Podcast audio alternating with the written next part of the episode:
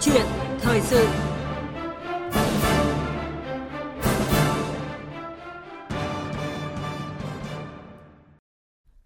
Thưa quý vị và các bạn, năm học mới 2021-2022 đang cận kề, nhưng mà học sinh ở nhiều địa phương sẽ không thể tung tăng đến trường trong tiếng chống tương bừng khai giảng ngày 5 tháng 9 tới. Dịch COVID-19 đang có diễn biến hết sức phức tạp tại nhiều nơi, đặt ra bài toán không dễ giải là làm thế nào để ngành giáo dục vừa phòng chống dịch hiệu quả, vừa đảm bảo kế hoạch công tác năm học không bị đứt gãy.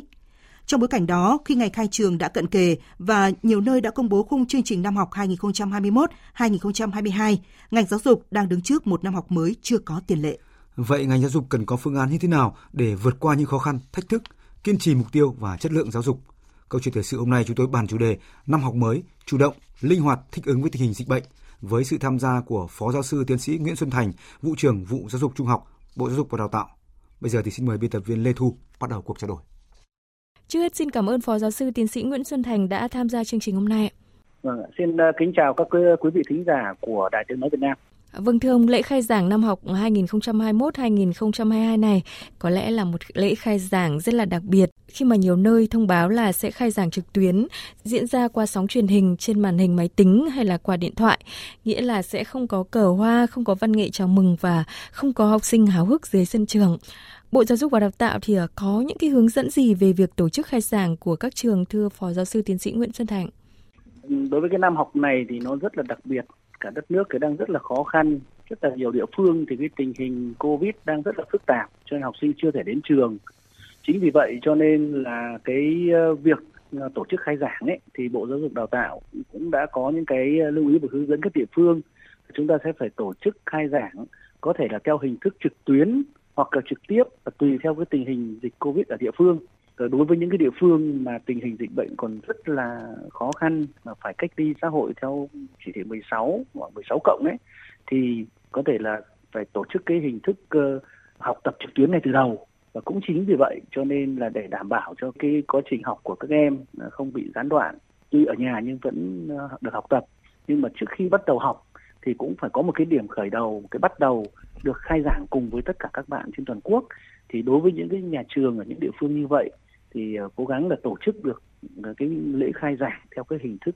trực tuyến ờ, cũng tương tự như là học thôi. Thì lúc bấy giờ là các em không được đến trường nhưng vẫn có thể vào những cái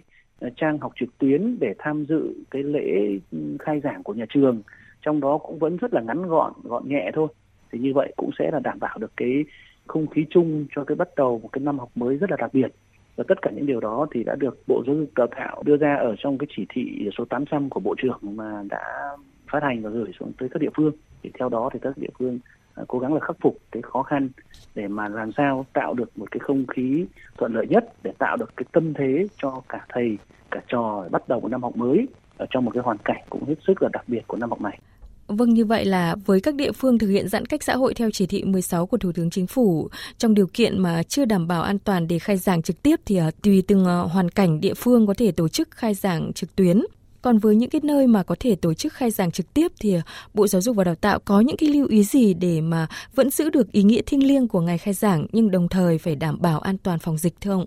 Đối với những địa phương mà tình hình đã có thể kiểm soát thì học sinh cũng có thể đến trường được mà chúng ta vẫn phải thực hiện cái giãn cách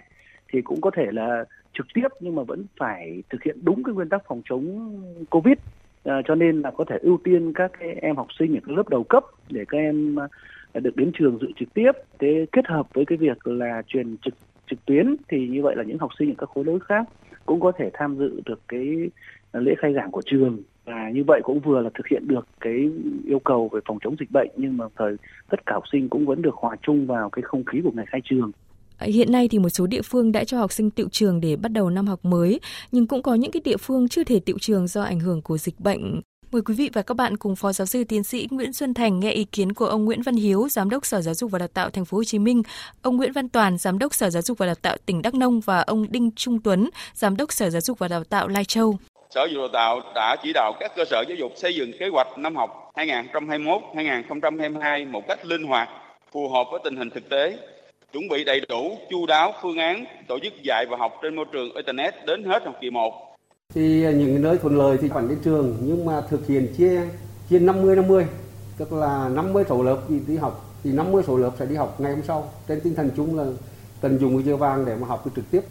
À, đến à, thời điểm này, 100% cán bộ giáo viên và học sinh đã sẵn sàng cho năm học mới. Chúng tôi tiếp tục chỉ đạo thực hiện các cái biện pháp phòng chống dịch đảm bảo thực hiện nghiêm túc 5K theo quy định. Vâng, đó là công tác chuẩn bị năm học mới của một số tỉnh thành phố. Ông Nguyễn Xuân Thành thì có những cái chia sẻ gì với các địa phương và Bộ Giáo dục và Đào tạo có những cái hướng dẫn hay là có cái sự đồng hành ra sao với các địa phương về việc chuẩn bị cho năm học mới? Cái việc chuẩn bị năm học mới trong cái hoàn cảnh đặc biệt như năm nay ấy, thì Bộ Giáo dục Đào tạo sẽ ờ, có những cái hướng dẫn ở trong cái hướng dẫn thực hiện nhiệm vụ năm học của các cấp học thì đều có lưu ý chuyện này. Bộ đồng hành cùng các địa phương để làm sao đấy là thực hiện được cái mục tiêu kép ở trong cái năm học này vừa phải chống dịch hiệu quả nhưng đồng thời vừa phải thực hiện hoàn thành chương trình à, và cũng phải giữ vững được cái chất lượng. Thì muốn làm được như vậy thì các cái nhà trường ấy là phải được xây dựng một cái kế hoạch giáo dục của nhà trường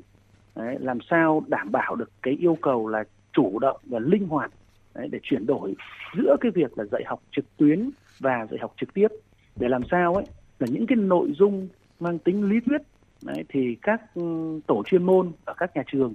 phải ngay từ đầu đã chuẩn bị sẵn cái kế hoạch để mà có thể xây dựng được một cái kế hoạch bài dạy để mà tổ chức dạy học trực tuyến cho học sinh. Đấy, khi học sinh còn ở nhà và tăng cường hướng dẫn cho học sinh tự ờ, nghiên cứu cái sách giáo khoa mà các em đang có trong tay qua cái trực tuyến để đảm bảo được cái yêu cầu. Thế thì dành những cái thời gian mà có thể đến trường ấy là những thời gian mà chúng tôi gọi là thời gian vàng ấy để mà tổ chức dạy học trực tiếp cho học sinh. Những cái nội dung mang tính thực hành thí nghiệm đấy, trải nghiệm và lồng ghép luôn cái việc thực hành thí nghiệm trải nghiệm. Khi có cơ hội đến trường để mà ôn tập để củng cố những cái nội dung kiến thức đã được học qua trực tuyến trước đó. Thế thì ờ, cái kế hoạch này là hết sức là quan trọng cho nên chúng tôi cũng có cái hướng dẫn để mà các địa phương các nhà trường ngay từ đầu khi xây dựng kế hoạch giáo dục thì đã phải tính toán đến những chuyện này để đảm bảo làm sao ấy, là cái sự chuyển đổi nó được uh, linh hoạt, được mềm dẻo để ứng phó với các cái tình huống bất thường của dịch Covid đang có diễn biến phức tạp như hiện nay. Vâng như vậy là các địa phương rồi các nhà trường có thể chủ động, linh hoạt xây dựng rồi triển khai kế hoạch năm học 2021-2022 phù hợp với tình hình dịch bệnh COVID-19 tại địa phương. Thưa ông, như ông cũng có thông tin là Bộ trưởng Bộ Giáo dục và Đào tạo Nguyễn Kim Sơn vừa ký ban hành chỉ thị số 800 về thực hiện nhiệm vụ năm học 2021-2022 ứng phó với dịch COVID-19. Vậy cái nhiệm vụ trọng tâm mà ngành giáo dục và đào tạo thực hiện trong năm học này là gì ạ? Đặc biệt với giáo dục uh, trung học nói riêng và giáo dục phổ thông nói chung thưa ông? Thì chúng tôi xác định cái điều quan trọng nhất, một đây là phải đảm bảo được cái an toàn trường học, thực hiện được cái mục tiêu kép, cái an toàn này là quan trọng nhất. Đấy, làm sao mà cả ờ, xã hội phòng chống Covid một cách hiệu quả, trong đó có các, các thầy, các cô và các em học sinh xây dựng kế hoạch giáo dục nhà trường làm sao thực hiện tốt được cái yêu cầu là hoàn thành cái nhiệm vụ năm học hoàn thành cái chương trình năm học trong một cái bối cảnh rất là khó khăn như hiện nay nhưng mà lại phải hoàn thành và đối với giáo dục là phải yêu cầu quan trọng nhất là làm sao đó vừa hoàn thành nhưng đồng thời phải giữ vững được cái chất lượng giáo dục. Bởi vì chúng ta không thể nào mà có thể uh, lấy lại được nếu như mà một cái giai đoạn mà trôi qua như vậy chúng ta lại lại không cố gắng giữ được cái chất lượng ngay từ đầu. Và chính vì vậy cho nên là cái yêu cầu đặt ra đấy là bộ trưởng cũng đã chỉ đạo trong cái chỉ thị của năm học cũng như là cũng qua đó mà yêu cầu các cái vụ cục à, như là vụ à, giáo dục trung học của chúng tôi, làm sao ấy là phải đồng hành cùng với tất cả các thầy cô, các nhà trường để mà có một cái phối hợp, cái hướng dẫn kịp thời, làm sao cho cái việc là dạy học trực tuyến trong cái bối cảnh mà học sinh không đến trường cũng phải đảm bảo được cái chất lượng. Và khi đến trường thì phải tận dụng được cái thời gian đó để đảm bảo hoàn thành chương trình trong một cái khung thời gian ờ, năm học đã được ban hành. Và trong trường hợp mà một số các địa phương nào mà có cái khó khăn bất khả kháng thì cũng sẽ phối hợp cùng với các địa phương để có thể có những cái điều chỉnh ở cái ờ, thời gian kết thúc năm học ừ, đảm bảo cho tất cả mọi học sinh đều hoàn thành chương trình và cố gắng ờ, đảm bảo được cái chất lượng cao nhất.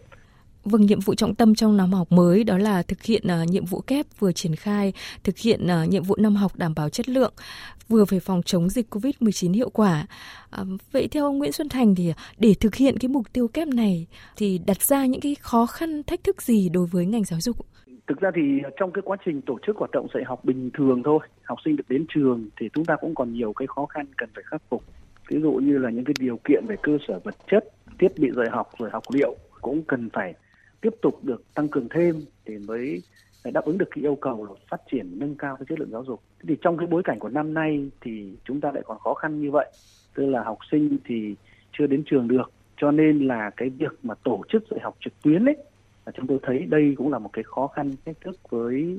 đông đảo các thầy các cô và các em học sinh.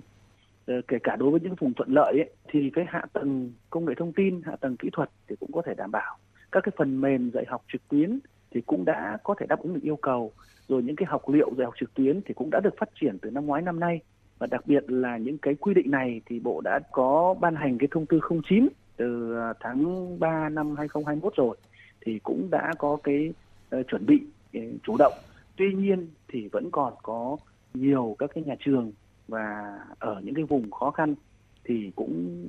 cũng còn hạn chế chưa đáp ứng được yêu cầu. Có cái hạ tầng rồi thì vẫn còn có những cái khó khăn nữa đó là các thầy các cô và các em học sinh đặc biệt là những em học sinh ở những lớp nhỏ đấy khi mà học trực tuyến là một cái gọi là trong cái tình huống bất khả kháng người ta phải thực hiện thôi. À, cho nên là cái việc này cũng là một cái khó khăn làm sao đấy để mà các thầy cô tiếp cận được với các em rồi là khuyến khích được cho các em học tập thì đòi hỏi các thầy cô phải nỗ lực hơn phải suy nghĩ kỹ lưỡng hơn khi thiết kế các cái bài học để làm sao không gặp được học sinh nhưng vẫn đưa được những cái câu hỏi ra được cái câu lệnh để làm sao cho khuyến khích học sinh vừa sức với em để có thể khai thác sử dụng được những cái sách giáo khoa cũng như là các cái tài liệu mà các em có thể có được ở trong tay để mà thực hiện được cái việc học tập. Tôi nói như vậy có nghĩa là đây cũng là một cái khó khăn mà cần phải cái sự hỗ trợ rất là nhiều của các cái bậc cha mẹ học sinh khi ở, gia đình. Dù ờ, chúng ta cũng đã có rất là nhiều cái cố gắng để phát triển các cái nguồn học liệu cũng như là các cái bài giảng điện tử ấy, từ những năm trước nhưng mà với cái số lượng của 12 năm học với số môn rất là nhiều như vậy thì chúng ta cũng chưa thể nói là đáp ứng đầy đủ về số lượng. Về chất lượng thì cũng cần phải tiếp tục được nâng cao hơn. Thì đó chính là những cái khó khăn mà chúng tôi cũng thấy được là các thầy các cô và các bậc cha mẹ học sinh phải cùng nỗ lực cố gắng và với cái sự quan tâm mà đầu tư rồi là tạo điều kiện của các cái cấp quản lý ở các địa phương ấy, thì cũng cần phải lưu ý cái việc này để làm sao hỗ trợ cho các nhà trường các thầy cô để khắc phục được khó khăn đấy để duy trì cái việc học và đảm bảo chất lượng cho các em học sinh để có thể đáp ứng được cái mục tiêu kép. Vâng, với những cái khó khăn như ông vừa nêu và do ảnh hưởng của dịch Covid-19 thì à, việc dạy học trực tuyến là bất khả kháng với nhiều địa phương cả nước trong những cái ngày đầu năm học mới. Dù đây là năm thứ hai mà ngành giáo dục buộc phải à, sử dụng cái phương án này, nhưng mà theo ông thì cái việc mà tiếp tục dạy học online sẽ có những cái tác động như thế nào đến chất lượng dạy và học? Rõ ràng ở trong cái việc này thì thầy cô không trực tiếp được với học trò thì nó cũng sẽ có những cái hạn chế nhất định. Một là cái hướng dẫn nó cũng khó kịp thời. Hai là cái duy trì cái hứng thú học tập của học sinh ấy, thì cũng cũng sẽ có hạn chế. Trong khi các em thì cần phải tiếp tục là qua học tập mới phát triển được cái năng lực tự học. Thì cái đấy là cái mà mà chúng tôi cũng nhìn thấy là nó sẽ có cái ảnh hưởng như vậy. Và chính vì cái cái nhìn thấy như vậy cho nên là bộ cũng đã có những cái văn bản hướng dẫn về mặt chuyên môn ấy để làm sao cho các cái thầy cô khi mà xây dựng các cái kế hoạch bài dạy ấy, phải biết là xây dựng được những cái cái nhiệm vụ học tập thật là rõ về cái mục tiêu vừa sức học trò cũng như là hướng dẫn cho học trò thực hiện được các cái nội dung của cái hoạt động ấy làm việc với những cái phương tiện mà các em có như là đọc trong sách giáo khoa chỉ dẫn cụ thể là đọc ở đâu ở bài nào rồi là khai thác cái gì và trả lời những câu hỏi gì thật là cụ thể để các em học sinh được hướng dẫn học được đọc và được viết ra những cái sản phẩm học tập mà thầy cô yêu cầu. Thế thì nếu như mà các thầy cô mà thiết kế được những cái cái bài dạy với những hoạt động cụ thể như thế đấy thì chúng ta sẽ bằng cách này hay cách khác là phải giao được cho học sinh để cho học sinh thực hiện được những cái cái cái nhiệm vụ học tập đó ở nhà khi mà chưa chưa có điều kiện đến trường. À, và như vậy thì chúng ta nói là học trực tuyến, nhưng mà cũng, tôi cũng muốn nói rằng là cái việc học trực tuyến không phải lúc nào cứ học là vào mạng máy tính rồi là ngồi trước màn hình. Mà trước khi vào mạng máy tính, ngồi trước màn hình để mà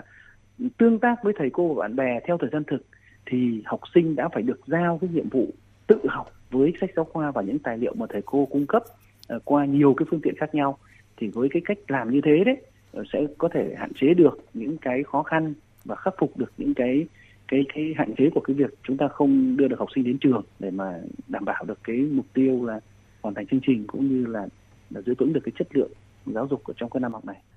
Vâng nhưng mà nếu trong cái điều kiện dịch bệnh diễn biến phức tạp và kéo dài thì à, có nghĩa là học sinh sẽ phải học trực tuyến kéo dài hơn nữa. À, vậy cái nội dung học tập trên lớp của học sinh thì à, liệu có được tinh giản để mà phù hợp với bối cảnh dịch bệnh không thưa ông ạ? Chúng tôi có những cái văn bản hướng dẫn từ năm ngoái và năm nay sẽ tiếp tục. Đó là những cái văn bản hướng dẫn điều chỉnh cái nội dung dạy học. Ví dụ như là đối với chương trình hiện hành ấy, ờ, của chương trình năm 2006 thì Bộ đã có công văn số 23280 ở đó chúng tôi gọi là điều chỉnh nội dung dạy học theo cái nghĩa là thế này là đối với chương trình thì chúng ta phải thực hiện nhưng chương trình thì lại được thể hiện bằng sách giáo khoa mà trong sách giáo khoa thì có những cái ngữ liệu các hình ảnh các cái nội dung dạy học trong sách giáo khoa đấy, thì có thể tinh giản được có thể điều chỉnh được thì bộ đã có cái hướng dẫn này. Và trong cái hướng dẫn đó thì chúng tôi đã có nói rõ những cái nội dung mà không dạy không học không thực hiện.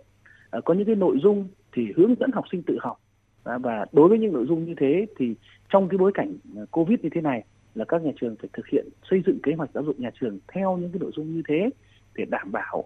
cho cái thời lượng các em đến trường nó bị rút ngắn nhưng mà cũng vẫn đáp ứng được cái yêu cầu Ờ, hoàn thành chương trình và đảm bảo được cái chất lượng.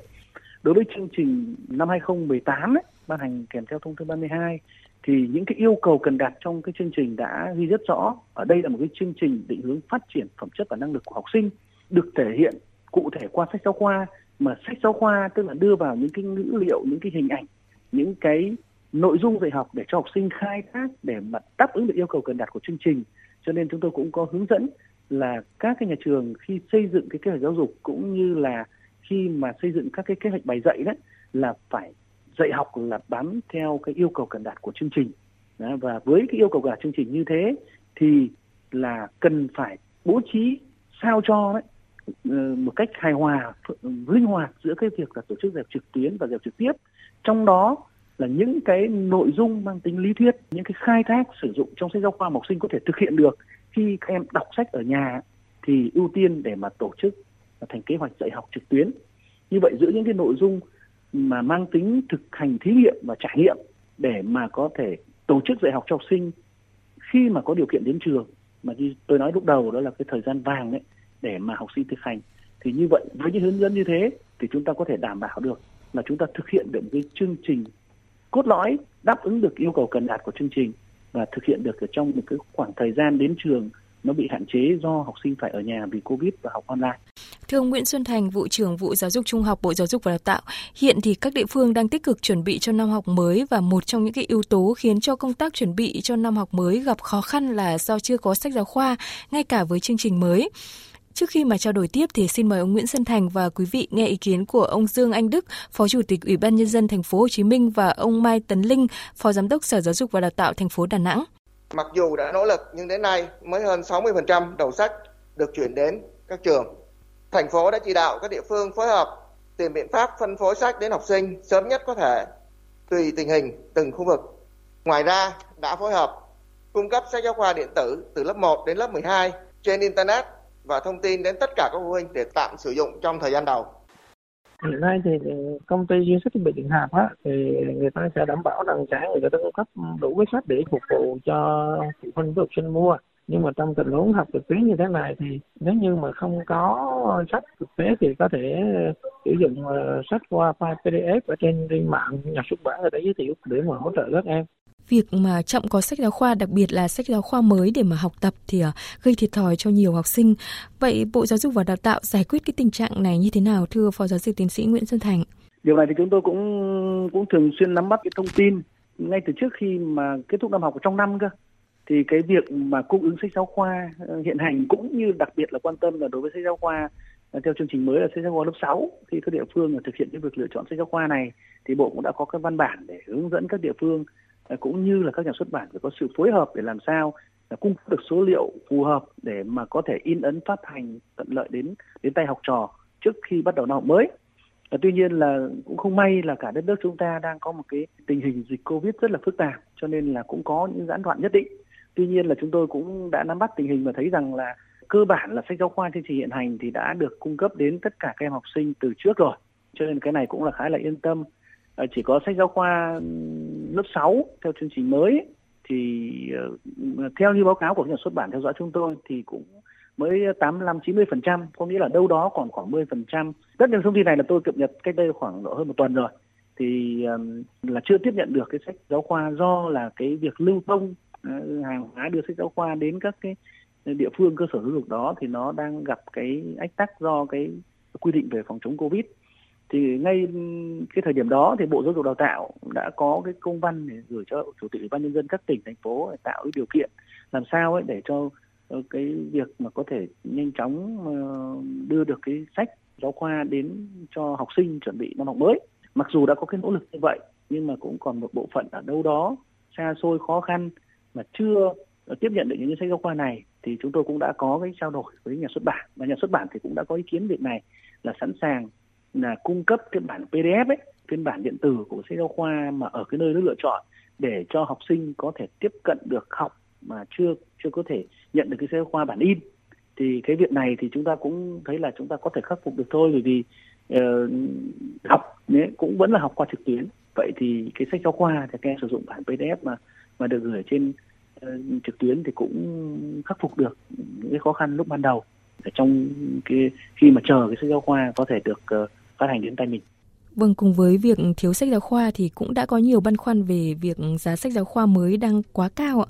Tức là cao gấp 3 đến 4 lần sách giáo khoa hiện hành do không được trợ giá và đang có một cái thực tế là trong cái điều kiện khó khăn ảnh hưởng bởi dịch bệnh thì à, nhiều gia đình không tiếp cận được và không có khả năng mua sắm sách giáo khoa mới cho con đến trường. À, thưa ông nên chăng là cần có cái chính sách giảm giá cũng như là hỗ trợ sách giáo khoa cho học sinh vùng khó khăn, vùng đồng bào dân tộc thiểu số, nhất là trong cái thời điểm dịch bệnh như thế này? Cái việc hỗ trợ sách giáo khoa cũng như tài liệu học tập cho các cái đối tượng học sinh vùng khó khăn thì đã có quy định của chính phủ. Để hiện nay cái việc này thì các địa phương vẫn tiếp tục thực hiện cái việc này và để mà mà có cái hỗ trợ cho các cái học sinh ở vùng khó khăn thì Bộ Giáo dục Đào tạo cũng đã có những cái văn bản như vậy.